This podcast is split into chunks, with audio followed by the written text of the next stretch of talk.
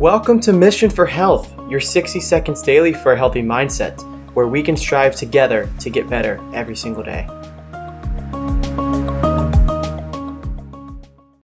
So, we've talked about a couple times about how when you're at work, uh, you can really do some good things like standing at your desk.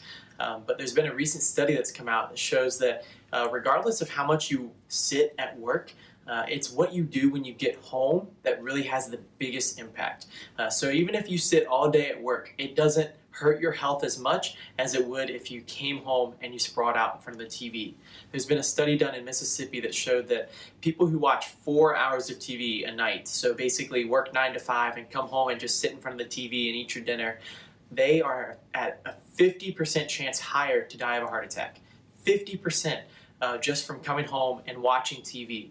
And that's just one sport sporting event. And I know that's something that I enjoy doing is coming home and watching a sporting event.